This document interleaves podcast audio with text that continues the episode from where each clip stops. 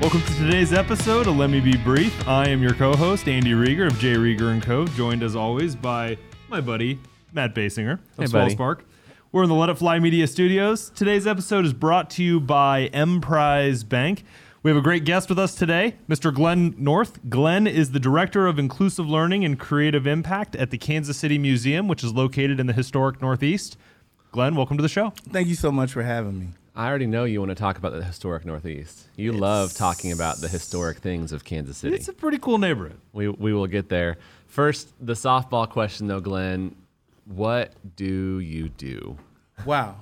so, so the director of inclusive learning, I think the inclusive learning is pretty self-explanatory. We want to make sure um, that we are um, incorporating and inviting historically underrepresented voices into the museum space, making sure that we're doing a good job of telling all the stories that help to create Kansas City's history. The creative impact part is to work with artists to come up with innovative programs and you know, really cool ways to continue to document Kansas City's history. So that can be done through music, through poetry, through visual art. And so um, Anna Marie uh, Tutera, who is our executive director, has always been an advocate for artists being at the table for cultural institutions, for civic institutions. And so she really created this position with the idea of making sure that artists really had a space in the Kansas City Museum. Can I, can I keep going for just a sec? So, you've been in this role for Since uh, late September, Okay, so not quite a year. Not quite a year. As you stepped into a new position, uh, a different place than where you're working, and this opportunity to really spotlight art and to spotlight inclusivity as far as the the stories that we tell about Kansas City. What's maybe just one of your favorites that has come to light as you have been, you know, all in, in, in with this endeavor?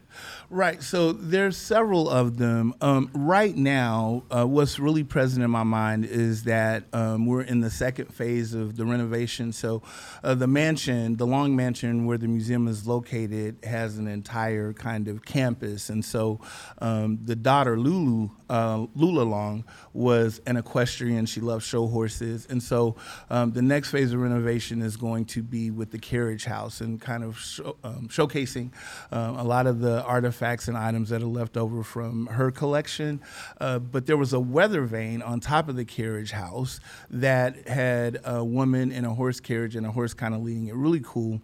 So we wanted to recreate that, and to do that, uh, we commissioned Ed Dwight, who's an incredible sculptor from Kansas City, Kansas. He was the first African American invited into uh, the, uh, the space program under the Kennedy administration. Had a, just a very storied life, you know, like secret ops for the you know armed forces and assassination attempts, and just an wow. incredible um, story. But you know, uh, kind of changed direction and became this, you know, highly sought after sculptor for big uh, public art projects. So when we were talking to him last week about his ideas, he also thought it was important that this weather vane be an educational tool.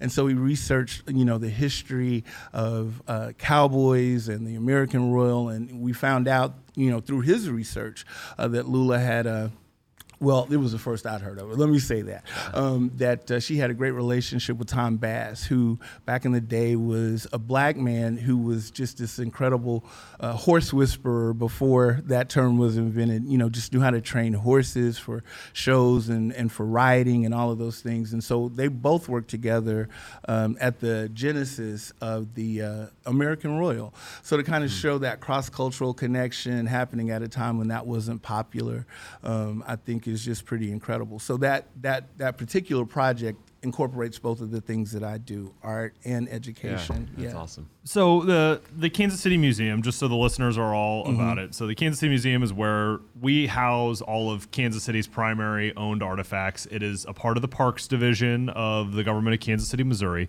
Uh, everything is publicly funded or through private campaign donations. Well, I do want to sorry for interrupting. No, no, absolutely. But, but we so want to get it right for the, for the listeners. So yeah, so definitely we were under um, the umbrella of the Parks Department, but um, within the past uh, six months, uh, Anna Marie was able to establish a foundation. So uh, we now have a board. You know, we're a 501c3 that operates independently, but we do maintain a cooperative agreement with the Parks Department and with the city. You know, the the property in the mansion is owned by the city. But yeah, I just wanted to make that Absolutely, distinction because yeah. that's a recent No, development. That's a big step, Yeah, too. So. yeah. And, and so uh, just got done with, like we discussed a few minutes ago, the first phase of the renovation, which was a massive undertaking, uh, 20, 25 million dollar Yes. renovation. But in the historic Northeast, if you're wanting to know about Kansas City's history and you want to see something that is incredibly elegant, like this mansion that it's built in from the 18 whatevers, and I want to ask about the Yeah, sure. details on that in a second because that story is fascinating about the Yeah, Long family Right, right. it is where you go to learn, and this renovation is just truly stunning. So, the mansion itself, the family, the Long family, they were in lumber, if I know right, correctly. Could you sort of walk through who they were and how the mansion became what it became, and then how it became the Kansas City Museum? Yeah. So uh, Robert Long, as you mentioned, was a, was a lumber baron, you know, from Kentucky. Um, kind of a rags to riches story. Came from a farming family. Um, decided to move to Kansas City. Uh, he had started one business uh, that didn't work so well, and so the building that that business was housed in, um, he destroyed it and uh, you know sold the wood, and then realized, hey, I could make money that way. And you know, fast forward, became this huge man in the lumber industry, and so. Um, in 1910, the mansion was built. Uh, there are some incredible um, old homes in the Northeast area, and the lot that he wanted is close to Kessler Park. And as you kind of swing around uh, to come up Gladstone, like where the mansion is, it's kind of like a reveal, like just a hmm. natural reveal. And there were three homes that lived on that, that were on that plot of land, and he paid to have them moved so that he could build the mansion there. He hired Henry Hoit, who was a highly celebrated architect, to build the mansion. It was the first million dollar mansion in Kansas City, the first mansion to have an elevator. Um, and uh, he uh, had it built, as I said, in 1910. Had like 24 servants, you know, carriage house, and all of these different uh, other buildings on this this plot of land. And so the the renovation of the mansion uh, started about seven years ago. I wasn't with the museum at the time, but the uh, idea was to do. Um, as much as is possible uh, to restore it to its original splendor. So the, the lower level and the first floor really focus on the Long family, their contributions to Kansas City. He was a, phil- a philanthropist. You know, he was one of the one one of the primary funders for the World War One memorial. And just very well respected and upstanding family. Um, I'm not up to this point found many skeletons in the closet, right? In terms of you know some of the other uh, leaders in Kansas City that helped to develop the town that you know kind of have kind of a checkered past. But having said all that, um, then so the uh, museum used to be a natural history museum.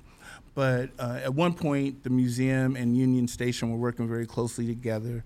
So the current museum staff helped to establish Science City at Union Station so that then the Kansas City Museum was free to do this deep dive into Kansas City's history. And so on the second and third floors, we tell that story. Hmm. And it, like I said before, it is stunning, and the plans for the remaining renovations to take place over the next, call it five years, Right. are absolutely stunning as well. Just well. incredible. So let's talk a little bit about you and about your role. One of the things we've not yet mentioned is is you have uh, a pretty significant history with poetry Yes. and with how poetry plays a role in the art scene here in Kansas City. Yes. So let's tangent for just a second and tell us about yourself, the poet. Oh, sure, sure. so um, back in '94, I moved to DC. I had been kind of bumming around Kansas City, working various jobs, but not really feeling fulfilled. Uh, I have a frat brother who was, you know, relatively wealthy, moving to uh, DC to uh, finish uh, his medical residency at Howard University. Since I hadn't finished undergrad yet, he's like, "Come on, man, I got connections. I can get you back in school. You can get your life on track." So I moved there with him, and you know, to be honest with you, DC is very vibrant. There's stuff to do every night. So I did not get in school immediately, but really started hanging out a lot um, in, in DC and discovered uh, that there was a really vibrant spoken word scene there. I hadn't even heard that term before I had moved to DC. And so I got involved in that and uh, when I moved back to Kansas City, uh, there wasn't really much of anything like that happening, like the performative, you know, spoken word kind of poetry readings. And so I'd been hearing about the revitalization efforts in 18th and Vine, and figured that would be a great location to have this this poetry reading. So we started it at this little club called the Mardi Gras, little really a dive bar, uh, but it had a lot of history like Charlie Parker, Miles Davis, and a lot of the greats have performed in that space. And we started this monthly open mic called Verbal Attack. Uh, the folks at the Jazz Museum hired me uh, during their opening weekend to do a poem. I got paid $50. So, so I guess this makes me a professional. Uh, began doing a lot of work with them, exploring the relationship between jazz and poetry and doing workshops for kids. And eventually got hired there, and I was given the title Poet Residence. And that just changed the whole trajectory of my career as a poet. Before it had been you know, kind of an avocation. I loved it, but didn't see how I could build a career as a poet. But the American Jazz Museum provided me with that opportunity. And then, you know, slowly but surely just began making connections with other organizations, other cultural institutions. Really started to see how, you know, I worked with an organization on the Kansas side with Marsha Pomeroy. Shout out to Marsha. I haven't talked to her in years. But um, she got me a job doing poetry workshops and after school uh, programs on the Kansas side. So all of these things just kind of coalesced, and I just began to develop a reputation in Kansas City for doing like community based work, using poetry as a vehicle to speak to social justice issues and for youth advocacy. And so, with that, and we'll, we'll start to get back into Kansas City Museum shortly, but like art has such a fascinating place in culture because. Um, there's not a lot of folks who I think can take art and turn it into a vocation, can mm-hmm. turn it into something that yeah. actually makes money and allows people to call it pay the bills, right? Right, right. But uh, a world without art is really, really sad. Yeah. And so, kind of transitioning that now into your role, like how do you work with students or folks in the community to help emphasize the importance of art, not just historically in Kansas mm-hmm. City, um, but through the museum on a day-to-day basis? What does that yeah. like look like brass tacks? So, so um, I'm gonna try to answer that question. It's like nine questions, so you know, you just no, basically you just sure, roll with it. Yeah, I want to make sure I'm tracking. But, but what what I'll say, so you know, I talked about bumming around Kansas City after not completing college. Where, well, one of the reasons I didn't finish college, I was going to Lincoln University in Jeff City, uh, Missouri, a historically black college, and there were a lot of things going on with historically black institutions during that time, kind of like the systemic. Um, efforts to, to, to dismantle the original mission of, of black colleges. So uh, Lincoln University was about to be turned into like this agriculture school, or at least there were some plans to, to do that. And it was really going to have a negative impact on the black student population. And that kind of triggered my activism. And I became very um, you know, people use the word radical, um, but I was I was the campus radical, for lack of a better way to put it, and uh, ended up getting kicked out of school for like they said I attempted to incite a riot with this speech I gave, right? And so that was a really difficult time. Uh, I'd always written poetry, and then you know began kind of leaning heavily upon poetry, just you know therapeutically. Um, but then as I began to develop a reputation here in Kansas City. I learned that I could say the exact same things I was saying at Lincoln University and getting all this trouble uh, for my, my, my beliefs and, and just my um, just really wanting to to see change, right? Mm-hmm. But I found that poetry does that in a way, and art does that in a way that just resonates with people on an emotional level. So I think we need all of these things. You know, we're at a very difficult juncture. I think, you know, as it pertains to race relations and social justice and inclusivity right now but there's something about art that just kind of transcends the facts and figures and uh, touches people in a way that I think is really important and vital if we're if we're going to see change take place. Yeah, I was, and maybe this is a really dumb question, so feel free to make fun of me later. But what is the difference? I will definitely make fun of all your dumb you always, questions. You always and I do. Am writing this one yes. down so that I have your dumb question list. Do you feel like there's a definitive difference between a speech and a poem? Yeah, yeah. I think, and the, the definitive difference, they're definitely rel- related, right? But is the tone, tenor, and intent, right? And so with the speech, you know, you're you're attempting to persuade oftentimes, but it's just really kind of oftentimes matter of fact. You can weave poetic elements into a speech. I mean, you listen to Dr. King or Malcolm X, and you see where the two kind of meet. But with a poem, just the the this musicality that you strive for in language, the um, the kind of imagery that you can create in ways that speeches often don't, I think provides, as I said, a way to touch people's hearts in a way that speeches may not always. Now, not to say that speeches aren't important, and I sure. still will give a good speech. Don't get me wrong, but yeah, I just really started to see, and it was uh, amazing to me that I was saying all the things I had been saying prior to getting kicked out of school, but I was getting a totally different response. Yeah.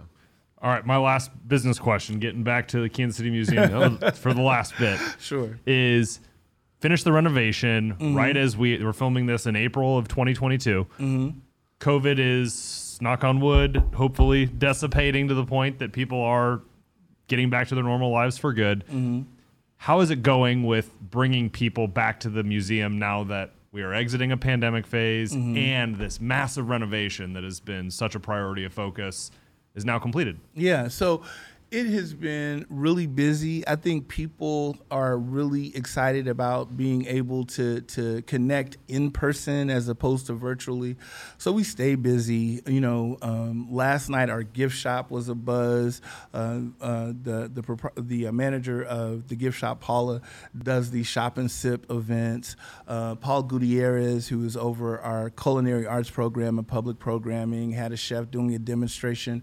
Um, there's a cafeteria and a soda soda fountain at the museum um, that we're utilizing the space, but uh, they will be fully functional by the end of the summer. So, um, yeah, Those we in had, the basement. Yeah, the, so the soda fountain's in the basement, and the cafeteria is on the first floor. Uh, so we've had some great events in those spaces. Uh, we've had some live musical performances in a salon style kind of environment. So maybe 30 people being able to like intimately uh, connect with the music that's being played in the space, and just visitors. Um, from all over. You know, definitely Kansas City, but you know, um, folks from out of town, and we've been tracking, you know, zip codes and all of those things to make sure that we're doing a good job of reporting um, our, our progress. But it has been busy, I promise you, and I think it's because, as you said, people are just really ready to get back out in the world and to be in the company of other human beings. Yep. We all hope so. Yeah, yeah, definitely. Well, Glenn, this is called Let Me Be Brief. Mm-hmm. And uh, we're we're getting to the point that it's almost not going to be. So I got to wrap it up. Sure. It's my least favorite part, but it's the best part. Uh, my last question, nothing to do with business. What's the coolest thing you've ever done? Wow. that is a great question. I recently went to Ghana last summer. I'd been wanting to uh, go to uh, I'd always said I'd, I'd, not traveled outside of the country before, and I said if I ever do, I'd really love to go to West Africa, and really, uh, you know, I'm not at this point, you know, done a genealogical study of my family or anything, but just always kind of felt a beckoning because I know that most of the kidnapped Africans came from the west coast of Africa. So there's a professor Delia Gillis who I've done a lot of work with, who was. Uh, in Ghana for a, a, fellowship, you know, and so she made a lot of connections there and curated this incredible trip that allowed us to learn so much about uh, the history of the slave trade and uh, you know, leaders like W.B. Du Bois, who, uh, you know, finished his life in Ghana, and Kwame Nkrumah, who was the first president of Ghana after their liberation from British rule. Uh, and then to have the opportunity to visit, uh, you know, the slave castles and, and the dungeons where kidnapped Africans were kept, and to just really have a deeper understanding of just how brutal that was and how, you know, unfortunately, there are still vestiges of that, that that we're grappling with here in the United States. So I know that's not a great note to end on, but that was the obviously to me one of the the coolest things that I've I've ever yeah. done, and it's it's totally like transformed, you know, who I am and and how I want to approach art and how I navigate the world. Yeah. How how is sorry, yeah, no, just, how is Ghana as a country to visit Yeah. As- I mean, it, is it third world? Is it very modernized within the city center? What is it actually like? Yes. so it is both. You see like abject poverty next to, you know, great wealth. Um, but one of the things that was really um, that I noticed, and, and I don't want to sound like the ugly American when I say this, but um, because Delia had been there for a year and really knew the lay of the land, we spent time with people who were from Ghana. So it was not a touristy kind of a thing. We were very much immersed into an authentic experience. And so we ran into a lot of people who were really struggling. But I just had this sense that there was still happiness, there was still contentment. And I think that um, what happens in America is we really get caught up in consumerism, we really get caught up in materialism, and we think that things can make us happy. And uh, I think you find out if you're not used to having things, you know, you, you really learn what life's about. So there was so much generosity coming from a place of need, and, and I felt so welcome. You know, it was just an incredible experience. I appreciate you sharing. Yeah, thank you. Well, we could keep going, but I'm not going to. Part Okay. two, part two, another day. um, you know, on behalf of Let It Fly Media, Emprise Bank, the J. Rieger Co. Distillery, and Swell Spark, I'm so grateful that you came to share some time with us today. I am too. Um, Please come visit yeah, us at the say, Kansas City Museum, encourage- encourage our- 3218 Gladstone. Fantastic. Check out our website. Encourage our listeners to come and see because it's amazing. It So is. thank you. Thank you.